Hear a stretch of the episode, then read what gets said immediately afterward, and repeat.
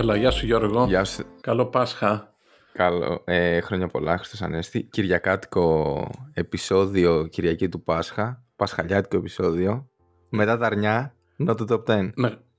Γράφ, γράφουμε Κυριακή του Πάσχα, ναι. Αλλά θα βγει, θα, θα το ακούτε εσείς αυτό στο, την επόμενη εβδομάδα. Έτσι. Δεν έχουμε, ξεχάσει όλα. δεν έχουμε ζωή, ξέρω εγώ, και μετά τα αρνιά. Είπαμε να ηχογραφήσουμε ένα επεισόδιο. Γρα... Ναι. Εγώ είχα και άλλο κουλό πριν το αρνία. Έκανα και το εμβόλιο για το κορονοϊό ε, σήμερα. Έκανες πρώτη δόση σήμερα. Ναι, ναι. Τι μάρκας; Αστραζένεκα full. Α, άντε, με το καλό. Να μας πεις τα side effects. Πώς είσαι σήμερα; Ναι, αυτή τη στιγμή έχω 10 τα πυρετού. Λίγα. Είμαι 37,0 ενώ συνήθως δεν έχω τόσο και λίγες κρυάδες. Αλλά είμαι ok για να γράψω. Okay. Εντάξει, έχουμε κάνει και επεισόδιο για τα εμβόλια. Αν και δεν είναι mRNA το AstraZeneca από ό,τι θυμάμαι. Αλλά. Όχι, είναι DNA το οποίο είναι λίγο διαφορετικό, αλλά σε παρόμοια και τα κατηγορία καινούριου εμβολίου, καινούριου τύπου. Λοιπόν, τα αφήνουμε όμως αυτά. Συνεχίζουμε όπως έχουμε πιάσει αυτή τη σεζόν να λέμε ιστορίες έτσι όμορφες επιστημονικές. Θες να πεις τι θα πούμε σήμερα; Είμαι πολύ ενθουσιασμένος εγώ.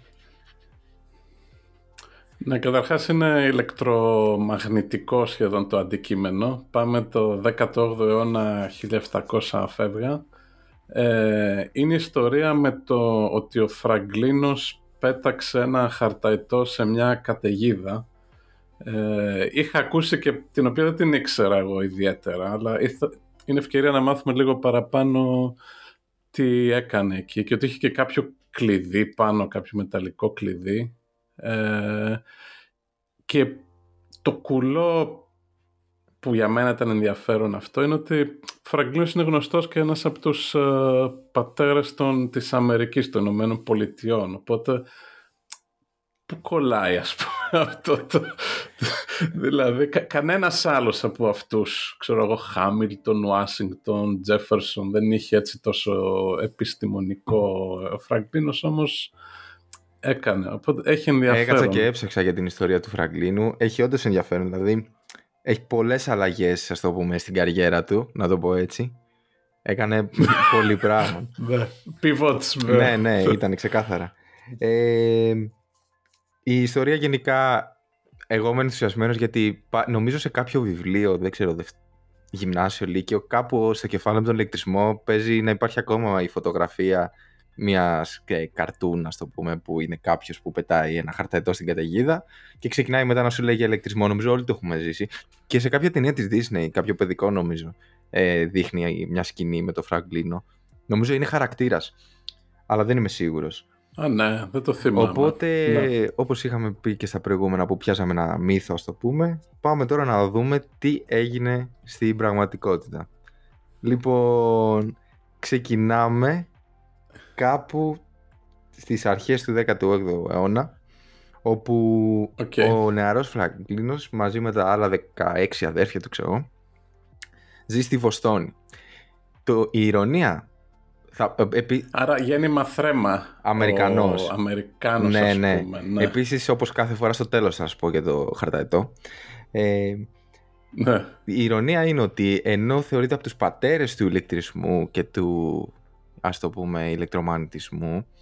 Οπότε αυτό που κυριαρχεί δηλαδή στη σημερινή μας ζωή και για το ηλεκτρικό ρεύμα που έχουμε φως στο σπίτι μας και τέτοια, η οικογενειακή του επιχείρηση ήταν βιοτεχνία παύλα εργοστάσιο που έφτιαχνε κεριά.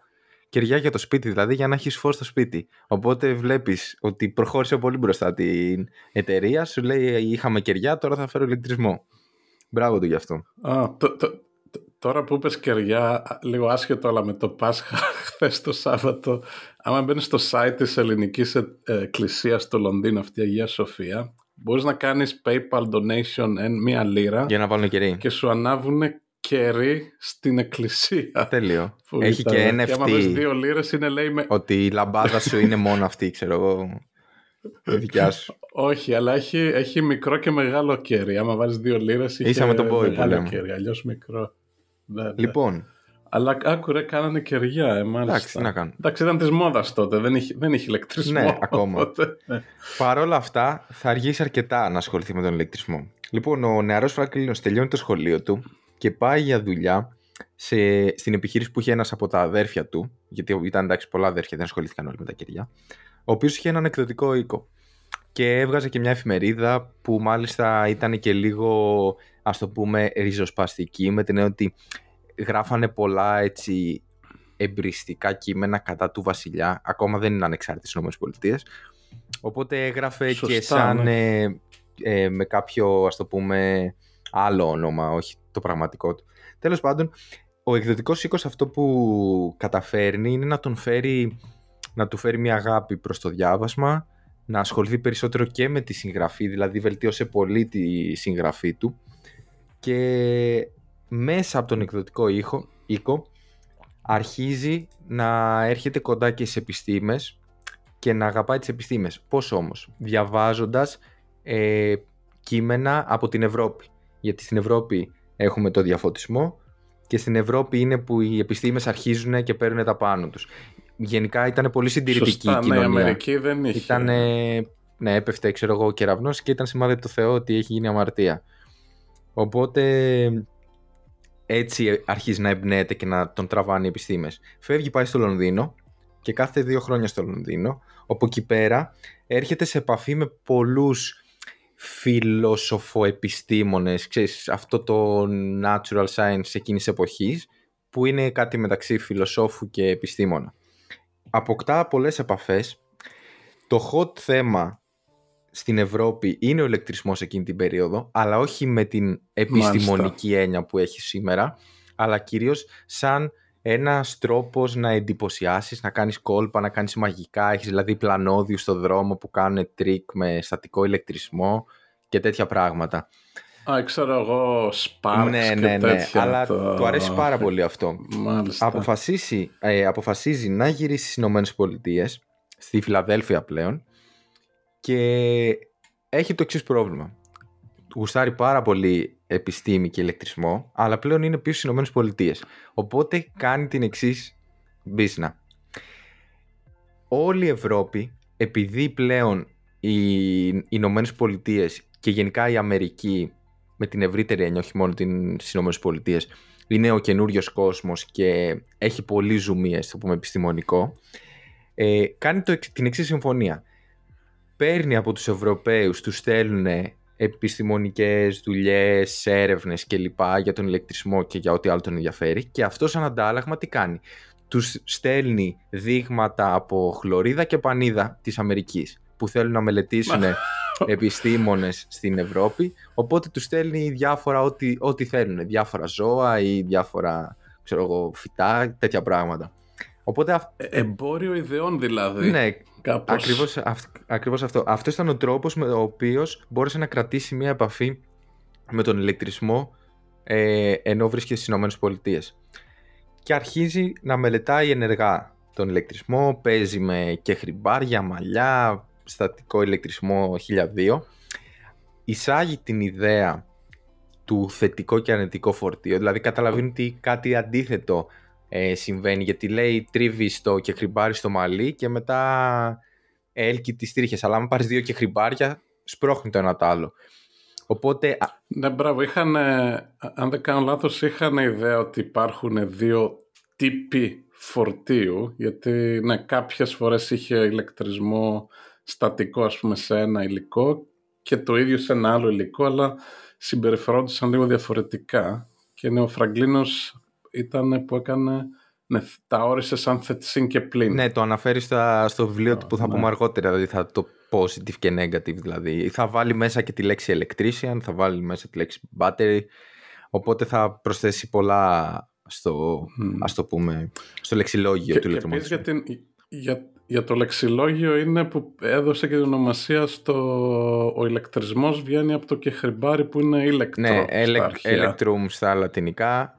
και Ναι. ε, έβαλε όλο τέλος πάντων. Ηλεκτρισμός, ηλεκτρόνιο, όλα, Όλα- από όλα αυτό αυτά. βγήκαν. Ναι. Οπότε Ποιο είναι όμως το, το μεγάλο, στο πούμε, βήμα που κάνει σαν επιστήμονας πλέον; Όπως και ο Νεύτωνας ξεκίνησε από απλά καθημερινά πράγματα και κατάφερε να φτιάξει να, και να εξελίξει, όπως λέγαμε και στο πρώτο επεισόδιο, το, να μιλήσει για τη βαρύτητα, για τη μηχανική.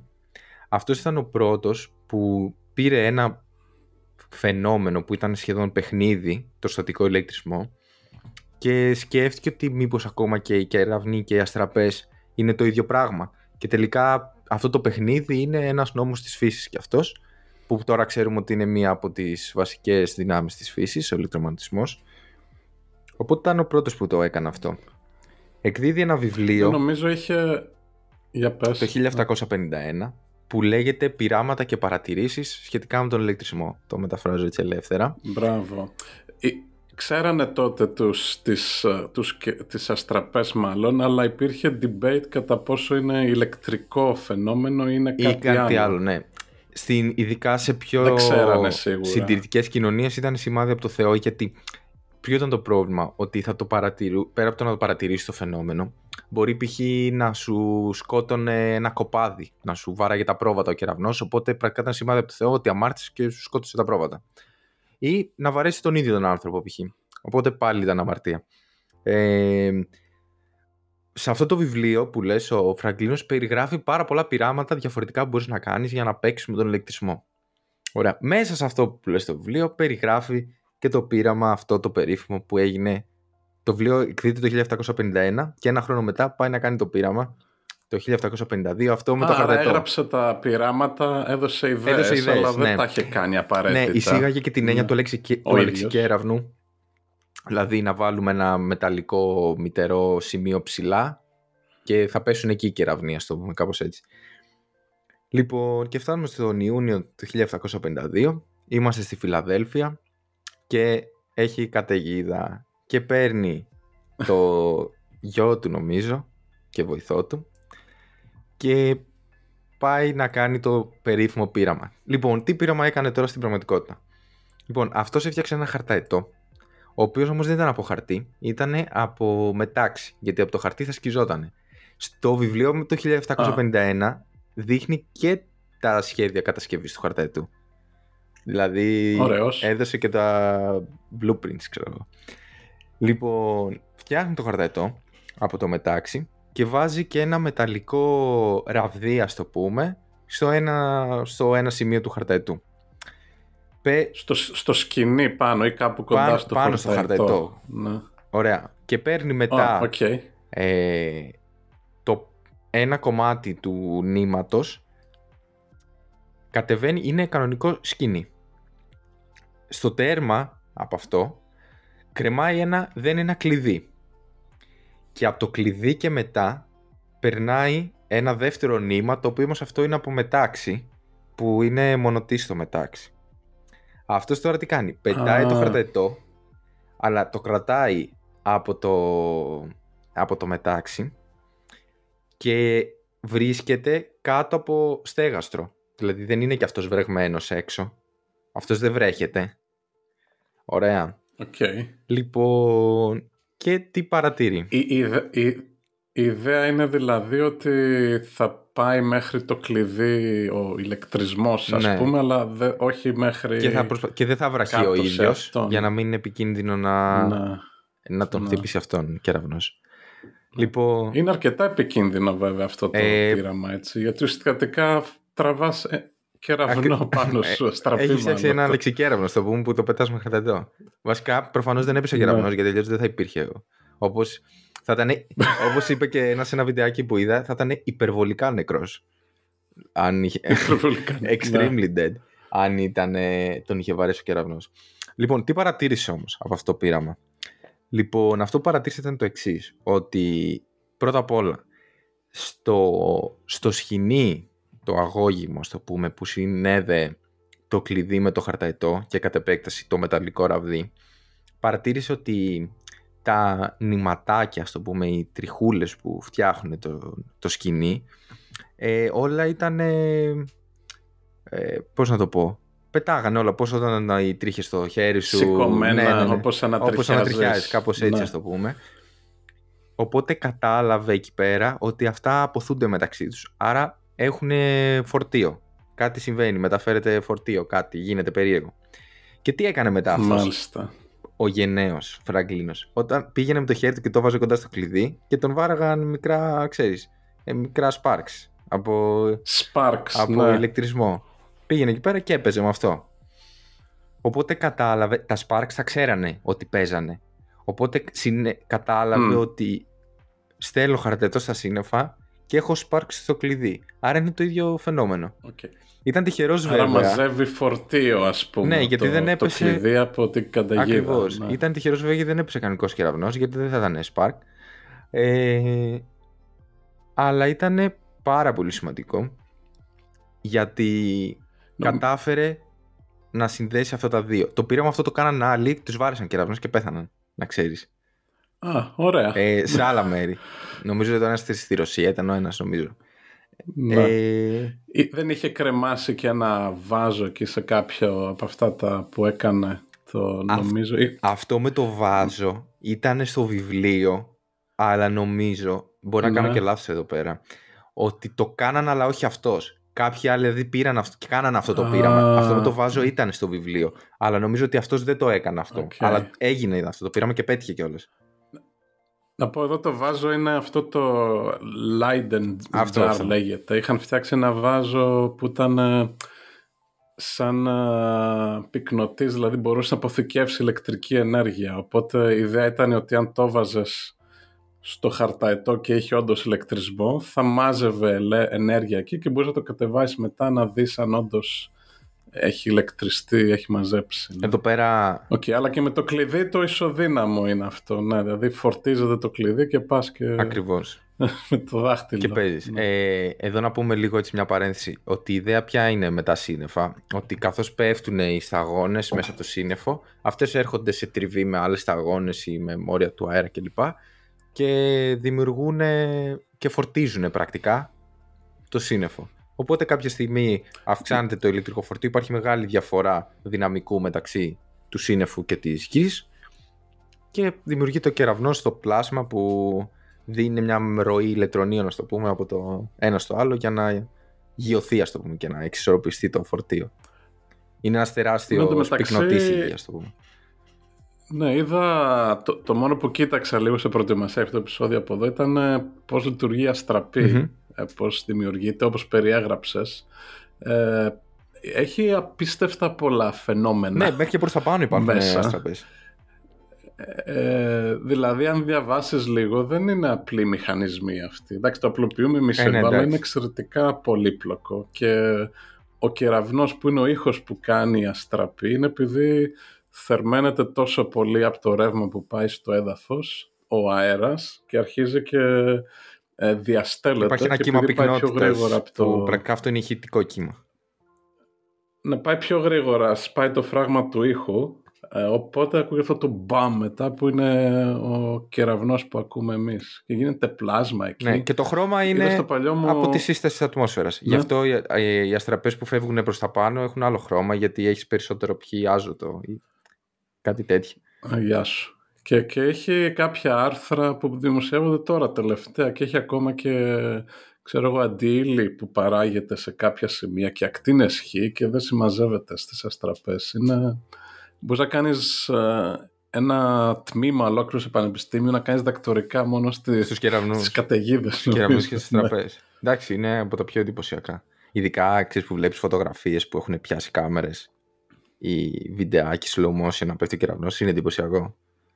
Ναι, έχω, έχω προσπαθήσει να καταγράψω κεραυνό, σε αστραπή μάλλον. Ε, είναι πάρα πολύ δύσκολο. Έχω μία σε όλη μου τη ζωή του. Οκ. Είχα καταφέρει. λοιπόν, πάμε πάλι στο Φραγκλίνο. Οπότε, ε, ο Ναι. Φραγκλίνος πετάει το χαρτέτο, καταλαβαίνει αυτό και αρχίζει μετά να γράφει για αυτά. Και αυτό που καταφέρνει είναι ε, να γίνει ο Carl Sagan της εποχής. Δηλαδή, Ο, γίνεται ναι. ο πρώτος celebrity επιστήμονας εκείνης της εποχής. Για ποιο λόγο; Γιατί πρώτον έχει μάθει να γράφει καλά. είναι σημαντικό αυτό, ότι γράφει καλά, γιατί ήταν και στον εκδοτικό οίκο, οπότε ξέρει. Ασχολείται με κάτι που άρεσε πολύ στον κόσμο. Πώς ξέρω εγώ να κάνεις μαύρες τρύπες τώρα που σε καλούν όλοι να τους πεις για μαύρες τρύπες, γιατί είναι interstellar, ξέρω εγώ, και cool. είναι cool. Οπότε ναι. ασχολείται με το cool πράγμα της εποχής, τον ηλεκτρισμό. Ε, γράφει καλά, ασχολείται και με το cool πράγμα και ειδικά στην Ευρώπη γίνεται best seller το βιβλίο του και ό,τι άλλα άρθρα γράφει. Ωραία, τον θέλουν πολύ. Και τι συμβαίνει, φίλε Θέμο, όταν γίνεσαι celebrity, αποκτάς πολύ ισχυρούς φίλους; Πας, πας στην πολιτική, εγώ αυτό ξέρω. Αυτό. και πώς πας, επειδή αποκτάς πολύ ισχυρούς φίλους; Και τι γίνεται τώρα; Και ίσως και ένας λόγος ότι η Αμερική γεννήθηκε μέσα από την επιστήμη, δηλαδή μέσα από τον Βενιαμίν Φραγκλίνο. Για ποιο λόγο; Γιατί ποιος ήταν ο μεγαλύτερος λάτρης του ηλεκτρισμού εκείνης της εποχής, ήταν ο βασιλιάς Λουίς ο 15ο της Γαλλίας. Ο, τύπ... Στις Γαλλίας. ο τύπος αυτός έφερνε ναι. κόσμο να του κάνει, να του, να του δείχνουν πειραματάκια με στατικό ηλεκτρισμό. Διάβαζα ότι έβαζε, ξέρω εγώ, 30 στρατιώτες στη σειρά και τους έβαζε να ηλεκτριστούν όλοι, απλά για διασκέδαση. Ήταν okay. ενθουσιασμένος με τον ηλεκτρισμό. Οπότε, έξυπνοι Αμερικανοί, τον στέλνουν πρεσβευτή στη Γαλλία, full. Ήταν σαν να γνώριζε mm. το είδωλό του ο, ο βασιλιάς Λούις, ήταν εντυπωσιασμένος με τη δουλειά του και του λέει τι θες λεφτά, θες στρατό, θες πλοία, θες το Λαφαγέτ, θες, ποιον θες; Θα στο στείλω όλοι στην Αμερική να σε βοηθήσουν να, να νικήσει το βασιλιά Γεώργιο της Αγγλίας. Οπότε... Ο Λαφαγέτ ήταν Γάλλος Στρα... που πήγε μετά ναι. στην Αμερική και, βοήθησε... και ήταν και αυτός από τους uh, βοήθησε στην Επανάσταση. Ακριβώς, ναι. Την ε, αυτός οργάνωσε, ας το πούμε, από Επανάσταση να τους κάνει κανονικό στρατό. Οπότε ο, ο Φραγκλίνος με την επιστημονική του δουλειά εντυπωσίασε τον Βασιλιά Λούι και ο Βασιλιάς Λούις τον βοήθησε. Εντάξει, αυτό είναι το ρομαντικό της υπόθεσης. Προφανώς υπήρχαν και άλλα θέματα, έτσι, ξέρεις, οικονομικά και τέτοια. Αλλά βοήθησε μετά η Γαλλία να. είχαν και κόντρα με τους Άγγλους βέβαια. Οπότε συνείσφερε με αυτόν τον τρόπο Φραγκλίνου στην απελευθέρωση Αμερικής. Ναι. Υπήρχε πολιτικά αυτό το τρίγωνο το ότι ήταν Άγγλοι-Γάλλοι στα κομμάτια, Άγγλοι-Αμερικανοί στα κομμάτια, οπότε Αμερικοί-Γάλλοι ήταν μαζί και υπήρχε παρακολουθή του... και δεν, δεν τύχε από επαναστάσεις τους γίνανε σχεδόν συγχρονισμένες ναι. ας πούμε. Μία βοήθησε την άλλη. Ναι. Οπότε Αυτά από άποψη επιστημονική του Φρακλίνου. Τώρα μετά η συνέχεια του ήταν πολιτική. Ε, δεν, ε, από ό,τι ξέρω μετά ήταν εκεί μέσα και στην διακήρυξη ανεξαρτησίας και σε όλα αυτά ήταν εχωμένος. Και νομίζω στα, ναι, 100, ήταν, στα 100 δολάρια είναι. Σε ποιο είναι, σε ποιο νόμισμα είναι, θυμάσαι; Νομίζω 20 Στο 20 είναι. 20 ναι, ή 100, δεν θυμάμαι. Ο, ο Τζέφερσον πρέπει να στα 20. δεν ήταν να το κοιτάξουμε αυτό. Ποτέ. Πρόεδρος όχι δεν ναι, ήταν. ξεφτύλα. ναι. ε, ήταν, ε, ήταν σίγουρα σε αυτούς που γράψανε τη διακήρυξη της ανεξαρτησίας στη Φιλαδέλφια. Ήταν πέντε άτομα τότε από τους πατέρες. Αυτός έγραψε μεγάλο κομμάτι, από εκεί έγινε Είχε, ήταν, επειδή, επειδή ήταν καλός ε, συγγραφέας. Έγραφε καλά. Λοιπόν, αυτά για το Φραγκλίνο. Αυτή ήταν η ιστορία του. Είχε, ήταν αρκετά αληθινή έτσι. Νομίζω όπως και με τον Εύτονα που Μήλο μάλλον έπεσε, απλά δεν έπεσε στο κεφάλι του. Έτσι είμαστε και εδώ ότι και αχαρτατό πέταξε και έτσι ακριβώς έγινε. Απλά δεν τον βάρισε κεραυνός. Ευτυχώς δηλαδή για τον ίδιο άνθρωπο. Ε, ναι. Και νομίζω ο, το παραμύθι αυτό που χτίστηκε γύρω του ε, ίσως είναι και αποτέλεσμα του πόσο σημαντικός ήταν γιατί σίγουρα μετά από αυτόν έγινε επιστήμη ο ηλεκτρισμός και ασχολήθηκαν όλοι οι υπόλοιποι μεγάλοι ας το πούμε, ο Βόλτα και ούτω καθεξής. Α, μπράβο, ναι. Νομίζω για άλλα 100 χρόνια ασχολήθηκαν πολύ, τα επόμενα 100 για ηλεκτρισμό πολύ πάλι πίσω στην Ευρώπη αρκετοί και με τον μαγνητισμό παράλληλα και ενοποιήθηκαν τέλος του 19ου αιώνα στο ηλεκτρομαγνητισμό. Νομίζω ότι μέχρι τα τέλη του 19ου αιώνα εμονοπολεί το ενδιαφέρον στη φυσική ο, ο ηλεκτρομαγνητισμός. Δηλαδή για να ξανασχοληθούμε πολύ ενεργά με κάτι άλλο πρέπει να φτάσουμε σχεδόν στα τέλη του 19ου, 19ου αρχές 20ου δηλαδή κάπου εκεί με να αρχίσει, ξέρω, κανένας Boltzmann να εμφανίζεται και μετά οι γνωστοί, ξέρεις, Einstein και λοιπά στον 20ο αιώνα. Δηλαδή, να έρθει ο Μπορ να βάλει άτομα. Δηλαδή, μέχρι τότε μονοπολούσε ο ηλεκτρομαγνητισμό στο ενδιαφέρον. Γιατί, γιατί Ναι, ο ναι. Νεύτωνας τα είχε λύσει όλα τα προβλήματα. Δηλαδή, ό,τι, ό,τι, Ναι. ό,τι υπήρχε στην καθημερινότητά μας τότε μπορούσε να το εξηγήσει με Νεύτωνα. Οπότε δεν υπήρχε λόγος. Τα οποία είχαν γίνει στον προηγούμενο αιώνα και 1600 και 1700 φεύγα. Το 19ο ήταν ε, ναι, ηλεκτρισμός και μαγνητισμός πολύ και κύματα. Ναι, οπτική, τέτοια πράγματα. τα λοιπά. Γιατί εντάξει, ο Νεύτωνας ήταν ο Αριστοτέλης εκείνης της εποχής, έτσι. Δηλαδή δεν τόλμαγες να πεις ότι έχει κάνει λάθος. Όπως φτάσαμε Ναι. να περάσουν 2.000 χρόνια για να τον καταρρύψουν τον Αριστοτέλη. Λοιπόν, αυτά. Ναι, θα ήθελα να είχα γνω... δεν ξέρω, μία- θα ήθελα να γνωρίσω τον Φραγκλίνο κάποια στιγμή, αν γινόταν με κάποια χρονομηχανή. Είναι ένα από τα άτομα που, επειδή ήταν έτσι πολυμαθής και έχει ασχοληθεί με τα πάντα, ε, με ενδιαφέρει πολύ ο χαρακτήρας του. Θα ήταν cool άτομο νομίζω. Έτσι φαίνεται, ναι, από την ιστορία του. Ήτανε, πρέπει να ήταν πολύ ωραίος τύπος. Λοιπόν, Ωραία. ε, ευχαριστούμε που μας ακούσατε. Ό,τι θέλετε μας θέλετε Ναι, στο ναι. Instagram, not the top 10. Να μπείτε να κάνετε follow. Τώρα έχουμε και Instagram επιτέλους να μπορούμε να επικοινωνούμε. Έτσι είναι. Να δούμε το Γίναμε πιο, πιο εύκολα. modern. Με, Οκ. Τα λέμε την επόμενη πέμπτη με το επόμενο επεισόδιο. Θες να πούμε από τώρα τι θα είναι;